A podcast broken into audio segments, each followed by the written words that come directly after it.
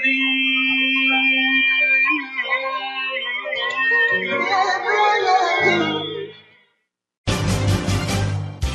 is Dr. Sahar Khamis. Welcome to my program, The Bridge. A monthly show bridging different cultures, communities, and faith traditions. Watch The Bridge on America's Voice of the Arab Network on all social media platforms. Everyone. Welcome to another great episode of the program The Bridge on US Arab Radio and Radio Baladi. This is Dr. Sahar Khamis, and today we are discussing a very timely topic an AI era, opportunities and challenges. And with me this morning discussing this important topic are Dr. Nader Kabbani, Senior Fellow and Director of Research in the Middle East Council on Global Affairs in Doha, and Dr. Courtney Radsch, Director of the Center for Journalism and Liberty at the Open Markets Institute, and a fellow at the UCLA Institute of Technology, uh, Law, and Policy. Thank you so much for joining me today, both Nader and Courtney. I appreciate it. Thank you, Sahar. Pleasure. It's a pleasure to be here. Thank you so much. And Courtney, I'd like to start with you. A lot of people hear the term, you know, AI, artificial intelligence. It became a very common term in today's world. Yet, I doubt that everybody really understands what this term is all about and what are the proper definition or definitions for it. So, can you please shed some light on this particular issue and clarify that to our audiences, please? Sure. So I think that's a great question to start out with because we do talk a lot about artificial intelligence, often as if it's something entirely new and a little bit scary. But in fact, if you think about artificial intelligence, it is a series of things. So, first, it's a bunch of data, data um, at an amount and scale that we have never had before, and types of data that we've never had access to before. So, lots of data. It's computational power, um, the ability to do incredible amounts of processing, mathematical computations very rapidly. Um, side note, very energy intensive. Um, it's also math. It is essentially statistics um, and complicated math problems to figure out the likelihood that something is going to show up next to something else or be related to things, et cetera. And then there is machine learning, which is the idea that you can apply algorithms and, and, and essentially mathematical problems to these large data sets to find out things. So, for example, lots of people have heard of ChatGPT, which is a generative artificial intelligence application. And it's essentially predicting what words are likely to come next to other words based on context after having ingested, you know, billions of pieces of data and learned um, about how things are related. So I think it's really important when we talk about artificial intelligence that we actually break it down into components that we do understand. But when you put it all together, we are able to do really interesting and incredible things, including generative AI, which is this idea of creating new things or new learning, um, new ways of understanding data, and then new creations, visual, image, data, um, mathematics, coding, et cetera. Uh, so, you know, lots of different aspects are involved in artificial intelligence. And I think sometimes when we talk about, you know, AI, the new AI era, or how do we regulate this? What are we going to do about AI? We forget that AI has been part of our environment for many years, including, for example, content moderation on social media as a form of artificial intelligence that uses machine learning, et cetera. So, at its basis, artificial intelligence is machine learning, data, computational pro- um, power, and math. Absolutely. And it's a very complex phenomenon. That's why we want to break it down and make it simpler and easier to understand for our audiences and also has a lot of different usages. So Nader, maybe you can shed some light to our audiences on the different usages for uh, you know artificial intelligence. Obviously, it infiltrates many different aspects of our lives day in and day out. What are some of the most important usages of AI in today's world? Well, I think um, this is the big revolution that's taking place. Um, as Courtney said, you know, AI as a concept has been around for decades. Um, and uh, and it's been fairly it's much it's been much simpler i mean the data has been there but you know not the vast amounts of data not the, the amazing computational power, power required to use it and so we we've gotten used to ai being in let's say you know our, our music streams or our um, uh, our searches our uh, virtual assistants Th- those are the kinds of things we've become used to but right now we're actually entering into quite a new era um, and that's that's what's making AI really come to the focus of, of people's attentions. Um, people now seeing it see it as as really the next step in affecting their their work and their their and various aspects of their life. So, I mean, I do research. Um, you know, we used to always rely on research assistants, do literature reviews, work on on on, on putting together paper you know you can you can now ask ChatGPT even, which is just the, the off you know something everybody can access to to write a topic, you know, five pages on a topic of interest, and they produce something that's that's of, quite you know good quality, uh, uh, and you can see where this is headed towards the future as well. Mm-hmm. Uh, so that the same can be uh, can be said for anything that uses lots of amounts of information that need to be compiled and analyzed for example, the legal professions, you know, case law on specific issues and getting, you know, using machine learning and and and and AI to kind of help help with cases. Um, medical, the medical profession, uh, again, everything from looking at the the symptoms to diagnosis, um, uh, and it can apply to journalism, and then you you branch out into even the arts Right now, you can ask AI to compose new pieces of music, to combine the, the, the painting styles of, let's say, Cezanne, Picasso, and, and somebody else to produce something new. So the thing is, the revolution that we're seeing right now is, is AI really impacting almost almost any field that you can think of. Um, and we'll discuss how how it's impacting it and and really you know there's a lot of potential there but people are really are, are, are, are hesitant and cautious and uncertain, uncertain as well about what this means for them and their lives. So that's kind of why this is a really big topic of conversation right now. Right. And that's why we're having this conversation today to also talk about the opportunities and the pros and the cons and challenges of AI in today's modern world.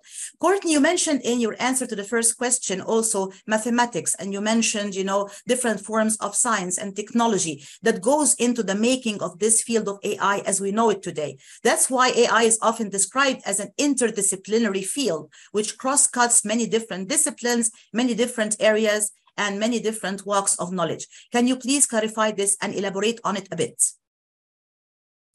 Um, I mean, I think that the the point about AI is that it is certainly bridging lots of fields and not only the the kind of technical aspects of it, but of course then the use cases, um, how we think about regulating it, how we think about its impact. I mean, we I do think we are in an era where we're going to see that artificial intelligence, especially generative AI, is going to have a really profound impact across all of these disciplines, in part because it gets to, to key issues that, that Nader was alluding to, for example, labor. Mm-hmm. It is going to affect labor in all types of ways in all sorts of fields.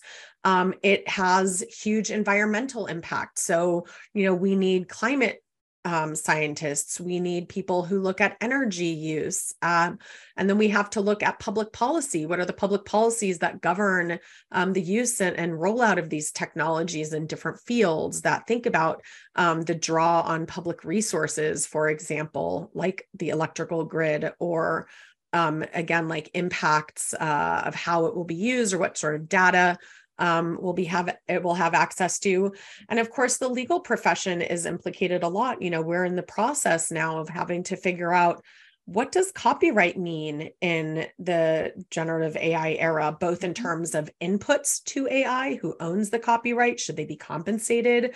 Um, do these large companies need to compensate or license the the training data there that they're using.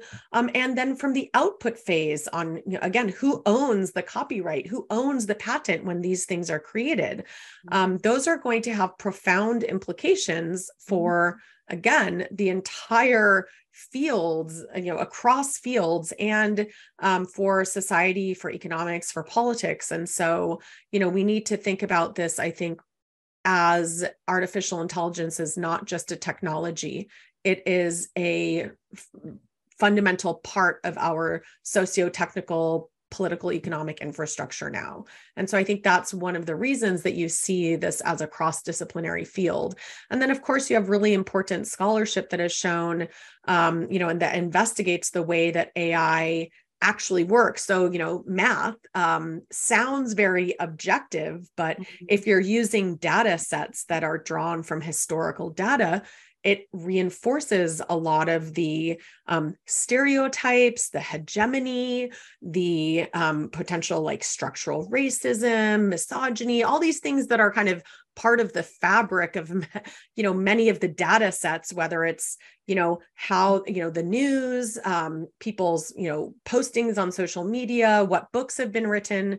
So we have to really think deeply and and consciously about these topics. And of course there are lots of um, important scholars who are doing that work and and other public policy officials.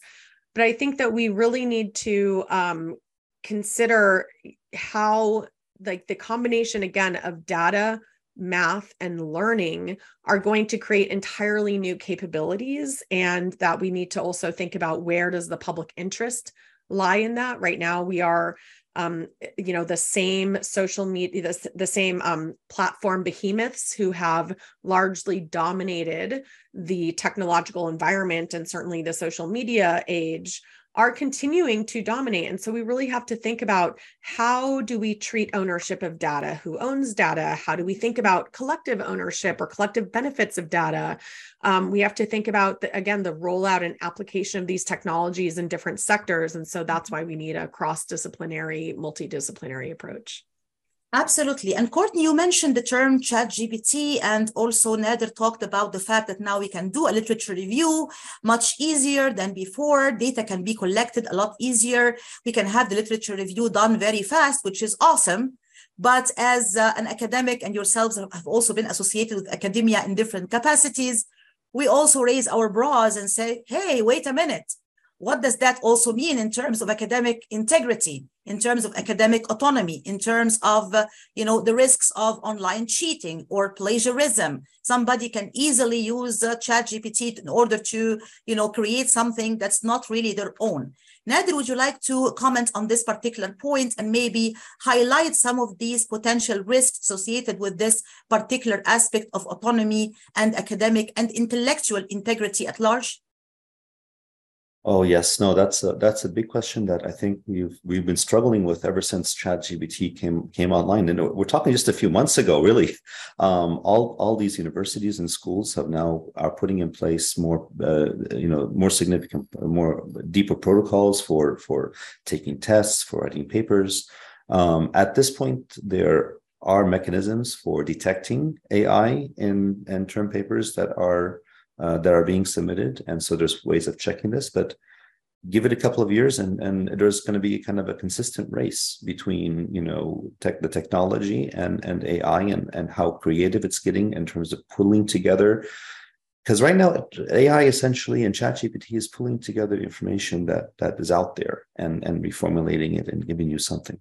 Um, you know eventually it's going to become it's going to seem at least it's becoming more creative in fact and pushing the boundaries of these things and it's going to be much more harder to detect. But still you know people are going to be are going to be turning in things that are that they say is their work when in fact you know it's going to be supported by ai and this is going to be more or less the reality of the future across fields. I mean you you, you do want this to some extent. This, these are this is part of the benefits of ai I mean, you, you're much better off with a doctor that is relying on AI to help go sort through all kinds of possible uh, diagnoses for the for the patient, and then work with it intellectually to be able to come up with the best um, best diagnosis, the best solutions for them. And it can really, when you combine human creativity and abilities together with technology, that's when you get the get the best outcomes. Um, but you don't want this to you don't want ai to become used simply as a crutch or to replace the role of, of humans in, in most cases mm-hmm. and that's essentially what what what the concern is mm-hmm. um, it gets to courtney's point about uh, many many of the valid points she's already raised about the fact that to some extent you get into echo chambers you know the data that's that's that's being compiled for you or the analysis by ChatGPT is based on what's already out there um, and uh, and so you can you can embed biases in fact augment them and things become much more rigid in terms of trying to break through with innovative or creative thinking. That's that's that's a risk. Um, and the issue of uh, of intellectual property is and and and um, and copyright is going to be a huge a huge uh, issue that that that has to be sorted out by by by the lawyers and and, and policymakers. Mm-hmm. Um, those things are going to be where it's going to take years to work out. In the meantime, technology is advancing so fast that it's going to be hard to keep up. And so so the basic, I think what we need to do is really think through the basic principles. What are the social norms? What are the basic principles? What are the legal principles that we know how to use this effectively? Um, because you might have very two different opinions about this. You might have a professor that's saying, "No, bring in bring in ChatGPT, use it because this is part of your work in the future after you leave school." And you have another professor saying, "Don't use it at all. Come into the classroom. I want only your work." So we we we don't even know what the norms are yet or what they should be, and those are still developing. Those are the kind of just the fundamental uh, the fundamental kind of rules of thumb that we need as a society to understand about how we're going to engage with technology and how others around us are engaging with technology. And I think that's going to be the key, the key element that, that we need to work out in the coming years. Yeah, and it's very obvious that we need to draw a lot of boundaries, right? A lot of lines yes. to say this is acceptable usage of AI, this is not acceptable usage of AI, and to maybe put in place some mechanisms of regulation and control moving forward. And that will be part of our discussion in the rest of this program. We'll come back to this very interesting discussion right after this commercial break. Stay tuned, please. Get ready for an amazing experience at Ishtar Restaurant on 15 Mile Road in Sterling Heights. Enjoy excellent hospitality from owners Ali Al and Fatty Bonham, serving the best in Mediterranean food. Try Chef Ali Al famous shawarma, the best Iraqi grills and food, and the best Arabic and international dishes. Dine in our authentic atmosphere or take out. Call 586 698 2585 or check us out on Facebook. Ishtar Restaurant practices all CDC CDC guidelines and is open every day 11 a.m. to 10 p.m. Have an amazing experience today at Ishtar Restaurant, 3625 15 Mile Road, Sterling Heights. Life for Relief and Development has now been rated as one of the best charities for humanitarian aid. Life's humanitarian projects span the globe, and Life is celebrating its 30th anniversary of providing essential life saving aid to people and communities in 36 countries, regardless of race, color, religion, or cultural background. Where there is life, there is hope, and when disaster occurs here or around the world, including being one of the first responders to the Turkey Syria earthquake crisis, Life for Relief and Development rushes in to provide provide food, medical aid, and shelter to those in need. We are looking to help the earthquake victims and we take 0% overhead on emergency donations. So please help improve these efforts. Learn more about our involvement to help the helpless and bring hope where it's needed most and make your tax deductible donation to Life for Relief and Development now at lifeusa.org or call 248 424 7493. That's 248 424 7493. Welcome back to the show, everyone. This is your host, Dr. Sahar Khamis, and we have today a very interesting discussion about the era of AI, opportunities, and challenges. And with me this morning discussing this important and timely topic are Dr. Nader Kabbani, Senior Fellow and Director of Research in the Middle East Council on Global Affairs in Doha, and Dr. Courtney Radsch, Director of the Center for Journalism and Liberty at the Open Markets Institute. Courtney, we are living now in what is described or labeled as quote unquote a post-truth society. People are talking about, you know, how AI is now impacting media uh, in general, sometimes social media in particular. Sometimes there are certain usages that might promote a form of misinformation, disinformation, or even in some cases, fake images images which are not real, as we have seen, for example, in some cases, the images of, you know, uh, Trump's quote unquote uh, uh, alleged arrest. And you know people were like oh my god they arrested him. Look at the police officers trying to catch him. And it was obvious that the pictures are not real yet some people believe them. That opens a whole you know line of questions about the impact that ai has on journalism and media at large and how can we possibly deal with some of these issues so I think the the question around disinformation and misinformation in the age of AI is is really critical because we are rapidly scaling up the ability to produce um, false, uh, falsified, um, created out of you know whole cloth images, video, audio, and to do those in a way that can impersonate real people.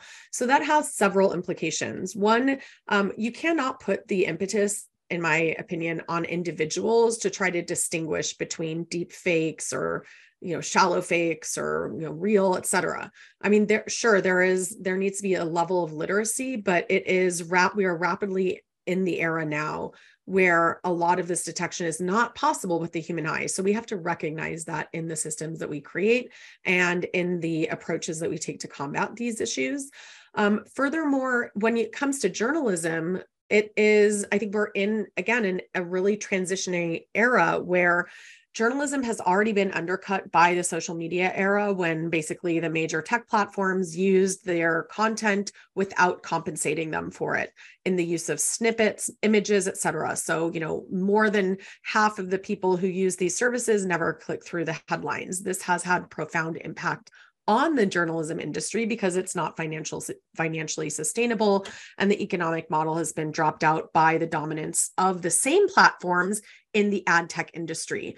So now we're in the era of generative AI where once again news data, news content which is very valuable for training these AI models because it's syntactically grammatically accurate, it has accuracy or corrections attached, etc. It's high value training data um, none of the news media have been compensated. So again, like this is not just about hey, what's fair or what's right. We have to look at um, the the playing field. We have to even out the economic playing field. Look at competition law. Look at vertical and horizontal dominance uh, and monopolization to ensure that we are not just further reinforcing the dominance of a handful of tech firms, because that has had very real negative repercussions on journalism, which is essentially the supply side of accurate good you know good quality information.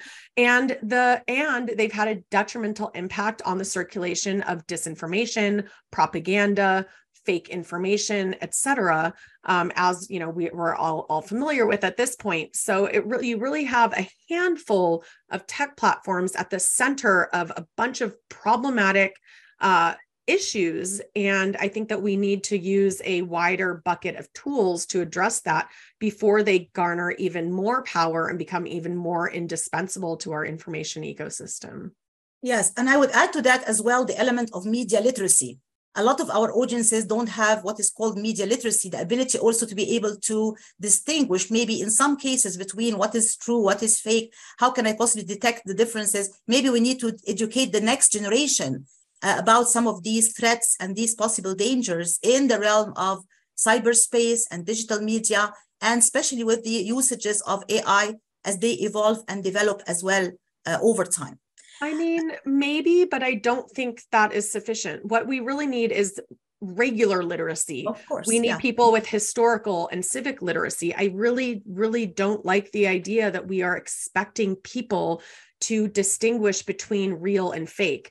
We need more um, analytical information consumers who can understand when they are being propagandized to, when they are trying to be convinced. But I don't see media and information literacy as the end all be all um, solution to this problem and and we have to remember like you can have you can be able to detect fa- fake versus real you know content at a perfect scale but if you believe or you want to believe a certain side of things that's not going to necessarily change your perception. Right we need to have a better level of awareness education and literacy in a more comprehensive sense and media literacy can definitely be part of this picture. But as you rightly said you also need to have political literacy economic literacy historical literacy without which you will not be able to distinguish between facts and falsehoods or between the time when you are really given true information or fake information. So that's very important. Uh, Nader, you are an economist, and I want to ask you about a very important question that is in everybody's mind. Whenever we talk about AI, people think like, yeah, now, you know, a lot of people are going to lose jobs because of AI. There has been a discussion about this being a double edged sword. On one hand, it can open doors for new forms of employment and work. But on the other hand, it can also lay a lot of people off work and raise the level of unemployment. Can you please elaborate on some of these possible opportunities and threats for our audiences, please?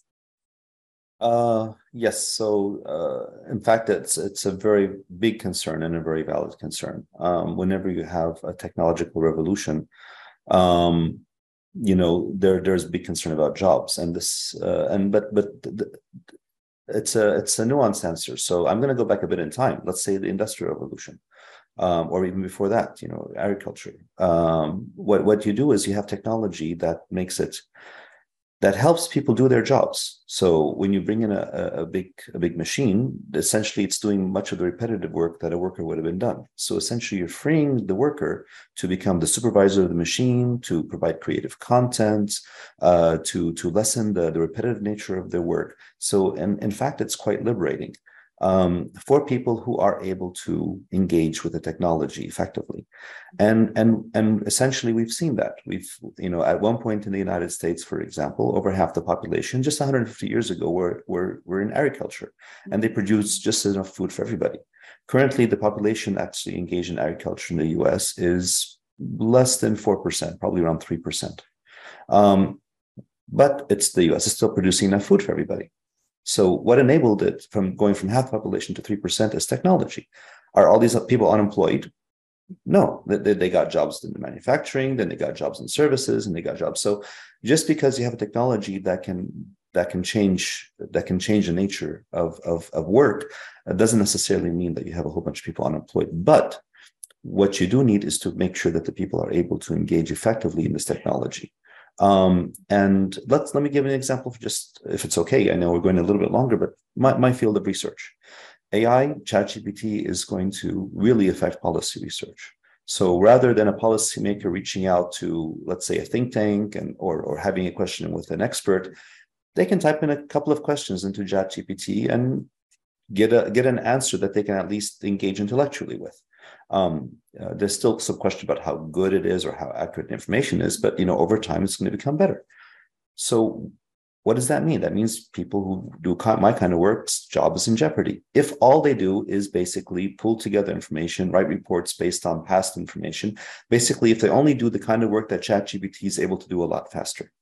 So, how does my job change? Well, we we we we we use AI to help us get the basic uh, basis of the research done, but then we take it a step further. We think through what the policymaker wants to know. We think through policy solutions. We become innovative and creative.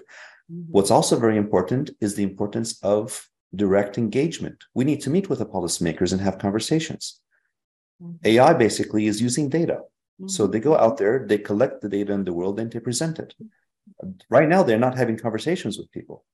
Mm-hmm. So the people who want to really engage with part of my job as a human is to engage with other human beings, think through their issues, identify really what their pain points are, and help them think through solutions. Okay. Um, and and uh, and so that's that's the kind of so in fact the the kind of role that AI can help do is take away some of the repetitive nature of our work and free us to actually become more engaging and more interactive with other people. Um, and those who can do that are the ones who are going to be able to then uh, use technology effectively and, and, and, and improve their situation.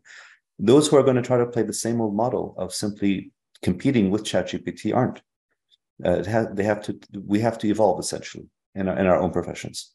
Right. Those who try to compete with ChatGPT in its own terms are going to lose the battle. They have to be innovative and they also have to really a kind of really you know focus on the human element. Like you said, this is one important takeaway from your answer.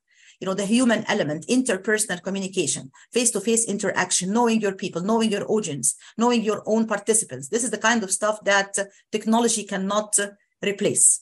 Thank you yep. so much for that. And Courtney, when we talked about journalism, there are also new terms and new terminology, which is emerging now. we talk about data journalism, we talk about data governance, we talk about algorithms. And these terms are floating around. People are sometimes reading them, sometimes repeating them without necessarily understanding what these terms actually mean and what they stand for. Can you please try to simplify some of these terms and explain them to our audiences in the AI era? Um, I mean, data governance refers to how we who gets to control data, who gets to collect it, who who owns it, what that ownership model looks like, who gets to use it, benefit from it, collect it. Um, so that's when we talk about governance, it is you know how we make those decisions, who's involved in the, that decision making, um, what sort of context we make it in. Algorithms refer to essentially mathematical equations that are um, a statistical model on what factors should um, you know be important into a certain decision. So for example um, content moderation algorithms will amplify certain content over others. Those decisions are made both in terms of the algorithms but remember algorithms are created by people who have certain objectives in mind. So an algorithm is not objective, it doesn't just exist out there, it embeds specific policy objectives or ideologies. So, for example, um, algorithmic amplification on social media typically rewards engagement. Uh, it rewards polarization. And so then that has, of course, certain downstream effects on, for example, journalism journalism playing to the algorithm. That's because journalists know what will do well in that algorithmic environment and they are producing for it.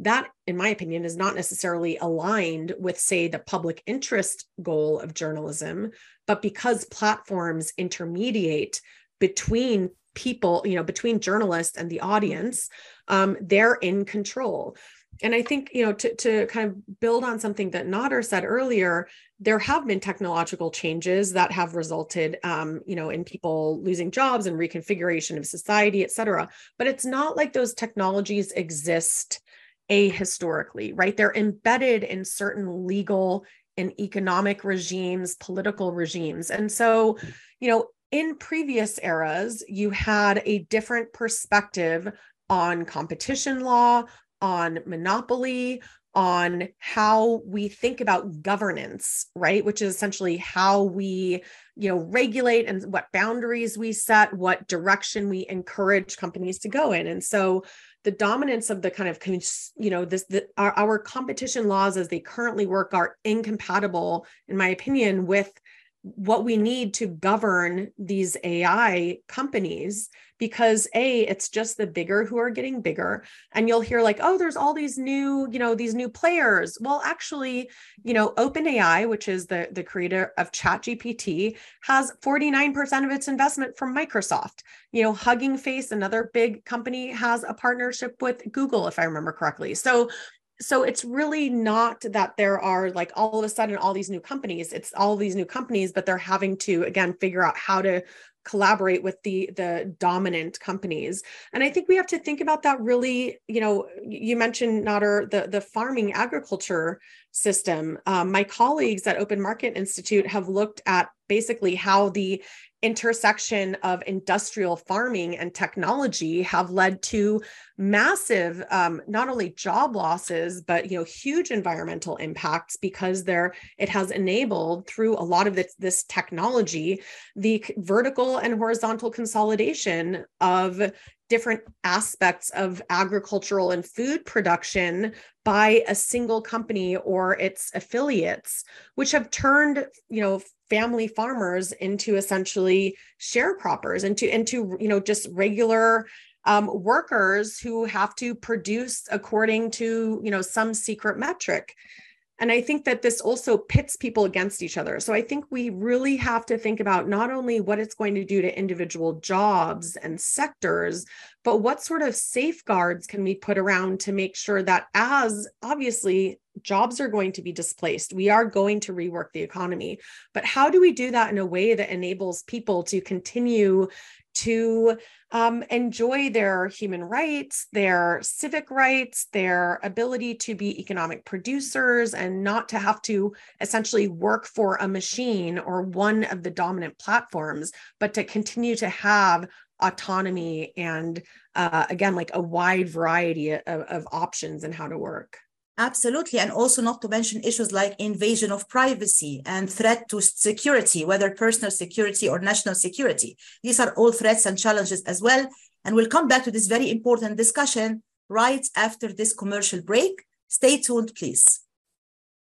Were you recently at the emergency room, urgent care, or at your doctor's office being told you need a hand, wrist, or elbow specialist? At the Katranji Hand Center, we offer the latest techniques in hand, wrist, and elbow care. From sports injuries to work injuries to everyday hand, wrist, and elbow problems, the specialists at Katranji Hand Center are here to get you back on track. Call us in East Lansing today at 517 332 4263 or visit us at katranjihandcenter.com to schedule your appointment today. This is Dr. Sahar Khamis. Welcome to my program, The Bridge. A monthly show bridging different cultures, communities, and faith traditions. Watch The Bridge on America's Voice of the Arabs Network on all social media platforms. Welcome back to the show, everyone. This is your host, Dr. Sahar Khamis, and today we're talking about the AI era opportunities and challenges. And with me this morning discussing this important and timely topic are Dr. Nader Kabbani, Senior Fellow and Director of Research in the Middle East Council on Global Affairs in Doha, and Dr. Courtney Radsch, Director of the Center for Journalism and Liberty at the Open Markets Institute. Nader, do you have anything you want to add or comment on in terms of Courtney's last answer? Oh, absolutely. I think she's absolutely right. Um, and and the thing to keep in mind is that technology, I mean, I was mentioning the fact that technology can be complementary and it, it can free up people uh, to be able to uh, free them up from repetitive tasks and, and, and get engaged in more creative thinking and, and managing uh, and uh, the technology and in fact, in fact becoming, you know, adv- advancing both their personal and professional lives. So it has this positive aspect. The negative aspects are very clear. Um, and that is that we are in the middle or beginning of a new technological revolution. And the past ones have all been very difficult. It's, it's easy to say that you know the, the, the share of people in agriculture went down a lot because of technology, but as she mentioned, that did lead to lots of unemployment. It did lead to changing markets. People had to adapt new skills. They ended up going to the cities. The cities came overcrowded, um, and and it, it, placed a burden on resources. Uh, it also created issues in terms of civic freedoms. It disrupted communities. It led to environmental issues and environmental degradation. It led to consolidation of market power. In fact, the wealth that gets accumulated into the hands of people who own the technology becomes incredible. And if you go back 100 years, you can see how just a few people really controlled much of the economy. And we may be heading in this direction as well. So there's these big issues that need to be dealt with. Um, but and and increasing inequality, which is going to become, you know, both in terms of access, in terms of capabilities, in terms of people losing their jobs. Mm-hmm. So this technology needs to be aligned, this technological change needs to be aligned with policies that can mitigate these negative effects and support the positive ones. Um, that includes, like Courtney said, rethinking market regulations, ensuring that you don't have monopolies on access to data. Again, the firms are going to compete with these data sources, and, and they're going to compete with. They're going to try to to to to kind of uh, corner off these, uh, you know, their their their sources of market advantage and and and put barriers to others from entering it. These are this is all coming down the road, and it needs to be mitigated. And that's what policy's job is. Policy also needs to be put in place to ensure that people are supported in terms of changing, uh, of adapting to technology and to using technology. This means additional resources for schools, this additional additional skills training, uh, support for people who lose their jobs. So there's a whole bunch of of, of important uh, social policy and services that need to be put in place to ensure that we have the, we end up with a positive utopian, more utopian future rather than the, the dystopian future that's quite possible as well. So we're really at a at a cross uh, at a at a fork in the road, and we really need to be very clear, conscious, and um, and and approach these things with with a kind of sound thinking about really how to to manage this change and this revolution. Absolutely. Basically, how to maximize the benefits and minimize the threats or the dangers of this AI era. That will be something we're going to discuss later on in this interesting conversation. Courtney, you did author a book on the Arab Spring and the role of social media in the Arab Spring, which is a topic that's dear and near to my heart, as you know. And I'm very much interested to hear some of your thoughts on the double edged sword of the AI era on not just, uh, we talked about employment, not just employment, not just academic integrity and academic autonomy, but also on democracy, especially maybe in democracy in certain parts of the world where there are so many challenges and hurdles to democracy and democratization. How can AI be a double edged sword in this realm of democratization as well? That's a great question, Sahar. Thank you. And I think just to completely agree with and build on what Nader said, because those the economic conditions are directly related to the political ones. So as you get that you've had this massive consolidation of wealth and this massive increase in inequality. So even as you know all boats have risen, you've also had the vast difference between the yachts and the buoys become even more uh, pronounced and that is that undermines democracy because when you have the accumulation of so much wealth and the consolidation of so much wealth that can translate into increased political power which can enable companies and individuals to essentially um, either disregard regulation and legislation. You know you've seen for example google and facebook just pay fees in the european union because they amount to you know money found in the couch cushions for them um, or you see that they are so powerful and wealthy that they're able to manipulate the legislative or the regulatory process through for example lobbying. Um, the tech companies are the big have the most money and personnel spent in lobbying uh, in the united states for example. So that should really tell you something. That profoundly affects democracy. Um, to the point about the Arab Spring, I mean, many of these companies were part of the toolbox that activists in the region used to um, fuel their uprising, help coordinate, help speak to a global audience, and shape and frame um, the understanding of what was happening. But a those companies were fundamentally different back then. The market was different and the technological capacities were different. So it's wrong to say like oh we missed this. It was different. There was not it was not yet the surveillance economy right that was just starting to develop.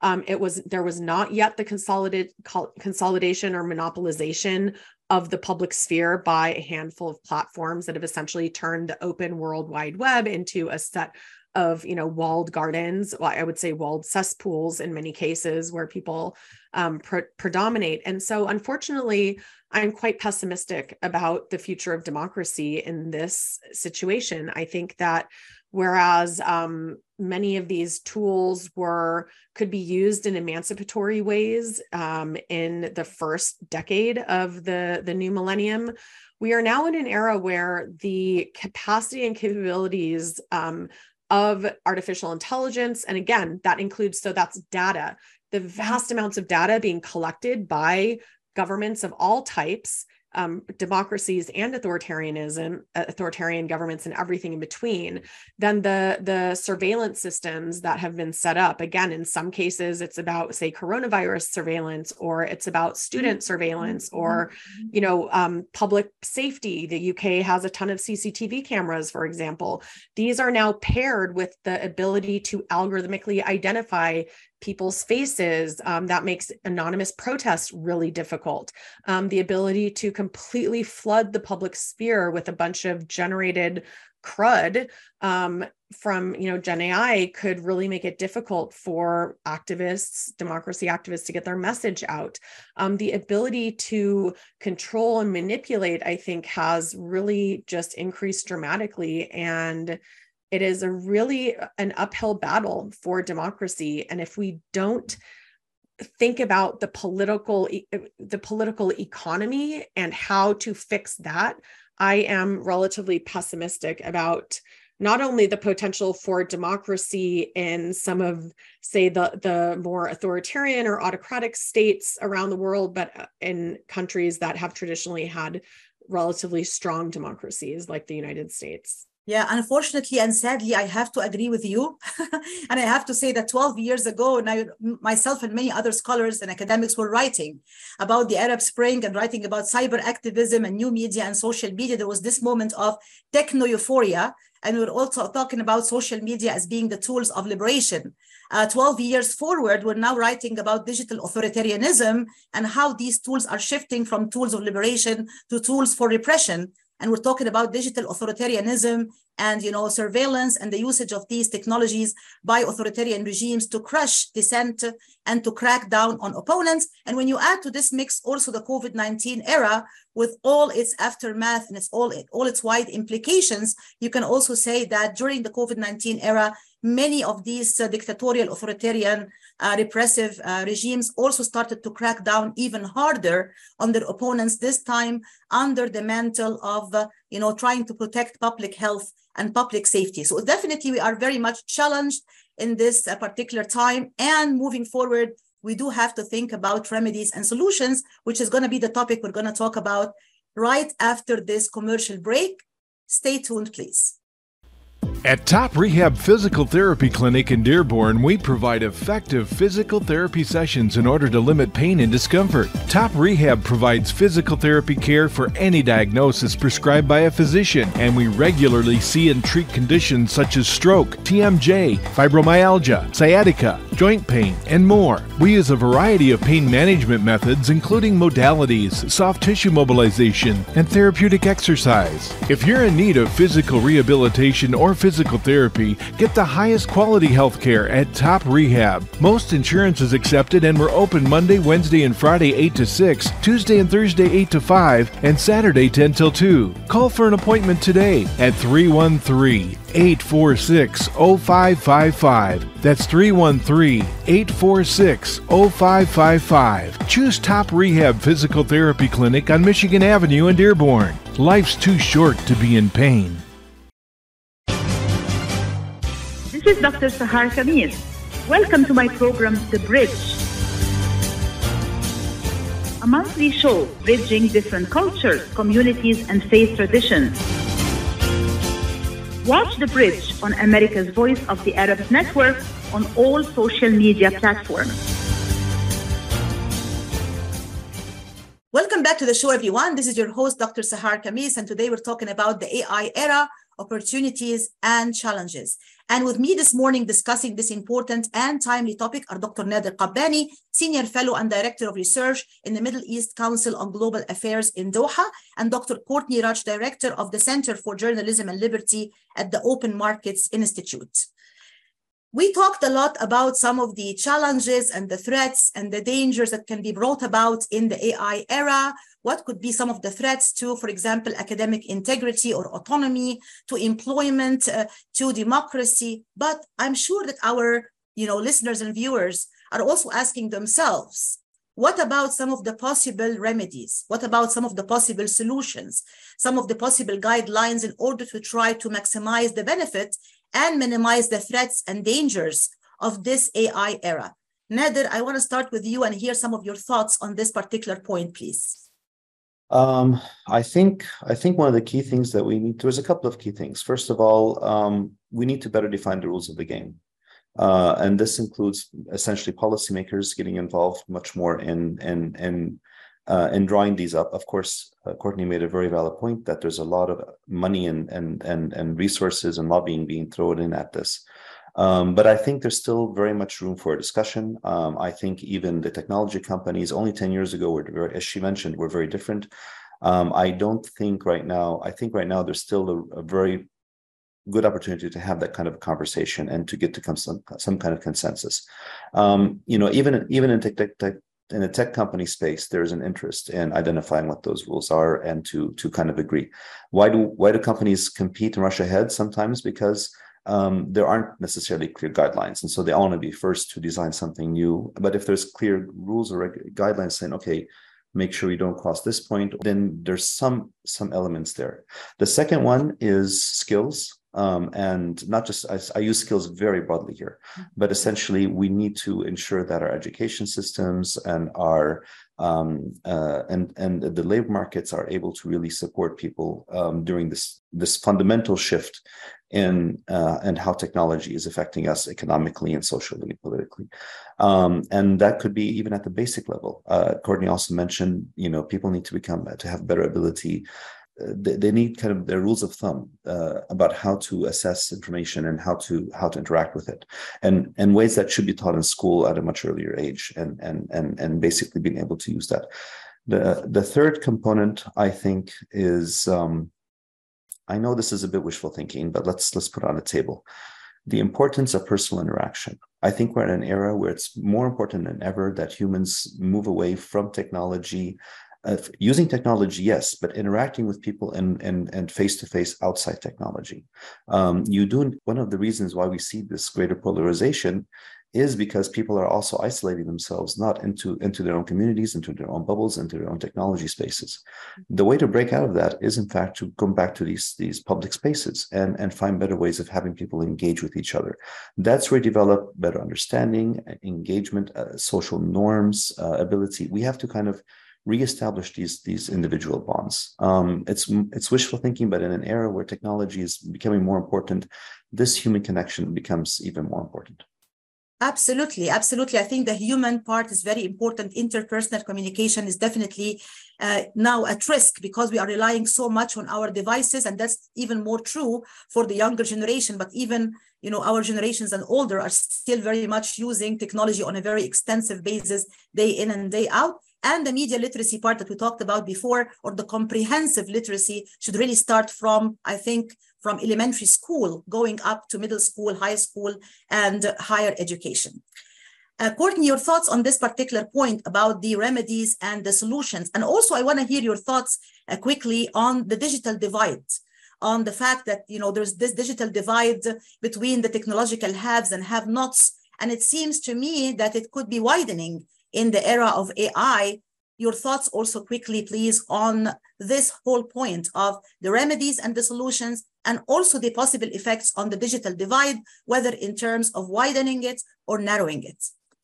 Yeah, actually, so one of the solutions I think is to um, put up, rethink how we consider data, um, both in terms of individual, collective, and ambient data who owns it, who gets access to it, who has the right to use it and learn from it. And that would actually address some of the digital divide issues as well. I think that, um, first of all, if you don't have data, you don't exist in these AI systems, right? So if you're, uh, you know, a farmer in a, a rural area of Africa or Southeast Asia that is not connected to the grid, not only are you not able to benefit from some of the AI applications, but you're also then not feeding into it. Your ex- lived experience, your um, you know specifics are not then being used in those AI models. So I think we really have to get more serious about data and again thinking about you know the governance of that data because some communities are not don't like the idea of being included um, in in ai and having their data just scraped or, or collected without any sort of input into that. And again then to think about ambient data you know signals data environmental data um, traffic all of that sort of things you know who owns that? Who gets access to it? How can that be used? Mm-hmm. secondly i think um, and relatedly is we have to crack down on unfair discriminatory and anti-competitive practices. This could include using merger control. You know i think there were like 700 mergers from you know facebook and google over the past few years like no one seemed to be paying attention. Um, so regulators really need to use their existing power to monitor investigate and tackle these unfair and discriminatory practices. And i think we need to force some of these very big companies to divert divest some of their holdings. So, for example, cloud businesses should not be the same as, say, you know, Amazon should divest its cloud service from its consumer facing, you know, store wide service because it's too easy to um, self preference um, and undermine rivals, et cetera. So, um, I think third, we need to uh, force companies to stop externalizing risks and actually incorporate those risks as part of the cost of doing business and not just allow them to put all of the negative externalities onto you know citizens and consumers or or public authorities and this has to do um, with many things not least of all the human rights implications mm-hmm. um, journalism you know they should be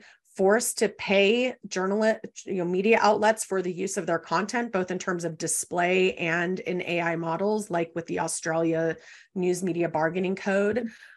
Um, but also just i think more broadly we need to um, to, again like with the environment the environmental costs of running G- gpt is like it's like 21 million dollars a month and it has huge energy implications. And you see some companies locating cloud servers in um, countries or areas that subsidize electricity which is essentially then the public you know subsidizing these very wealthy large powerful companies. So we need to get like a lot more thoughtful about how we regulate them and really need to get in there with our with our competition policy. I think that is the toolbox. And we see regulators around the world, um, except for the United States, who are starting to use that. Although I'm going to hold out a little bit of hope for my own country here. I think that just like, you know, uh, AI is very much interdisciplinary and complex and complicated and has all of these intersectional areas, also the uh, regulatory practices and mechanisms and the remedies have to be equally complex and interdisciplinary and multifaceted as well. And we don't want to forget also things like consumer exploitation and things like invasion of privacy with the use of algorithms and all of that stuff.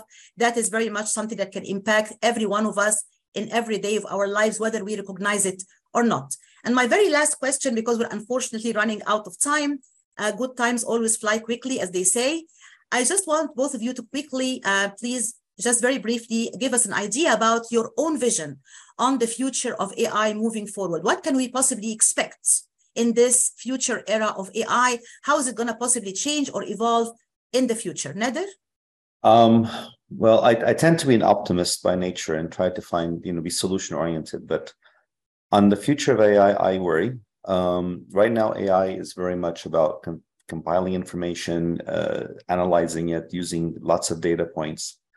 Um, but we know from various, I mean, I'm, I'm remembering a story I read. Um, there's this um, game called Go, and for a long time, um, essentially, uh, you know, uh, computers and and and uh, were able to to start beating people in chess, but they couldn't they couldn't beat beat them at Go, which is much more intuitive. And one of the world champions eventually was playing with a computer that was up to that level of of essentially playing with them. What worries me is that at one point in time, the the computer made a move that caused the world champion to stand up in shock, and his response was, "No human would have made that move. It's so brilliant."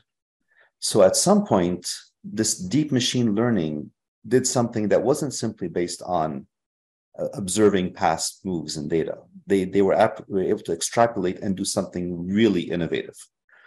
Um, and I worry that AI heads in this direction. So, what does this mean for us? It means that we need to be aware and set guide rails now when we can about the point when we don't understand. Part of deep machine learning is that they start writing their own code and essentially learning. At one point, we may not understand what what's being written. That's when we need to stop mm-hmm. and say, okay, we need to break and to figure out what's going on really, you know, be, uh, behind that. So I worry about crossing that threshold, and I don't think there's guardrails in place for that. So that's I'll, I'll I'm optimistic throughout, but I'm going to leave my final comment on, on uncharacteristically as one of caution.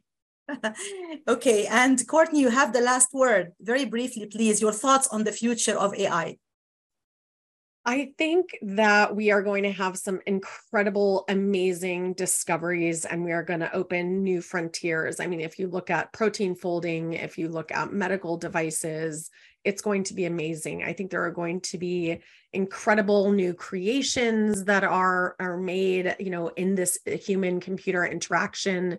Mm-hmm. Um, and I think we're going to do things that we have not even conceived of. However, uh, the broader context is that we I, am I'm, I'm not so you know hopeful about the context in which we do it, and I think without appropriate guardrails and without a reconfiguration of the socio-political economic field on which a, artificial intelligence is advancing, especially rethinking copyright and patent laws for this era to make sure that, you know, AI can't generate patents. I don't think that should be allowed. That's going to who I mean to take Nader's, you know, kind of pessimism to a whole new level. Who knows what could happen with that? You know, um, I think we need guardrails on what type of research um, should be done. You know, just because you can doesn't mean you should. Mm-hmm. And so, you know, I think there is incredible potential, but we're not going to realize that potential unless we get the regulatory framework right. Absolutely, I agree. And on that note, on that realistic note, I should say, we will end this discussion. Thank you so much, both Nader and Courtney, for being our guest today, and thanks for all of this useful information. Thanks, Sahar. Thank you, Sahar, for inviting us.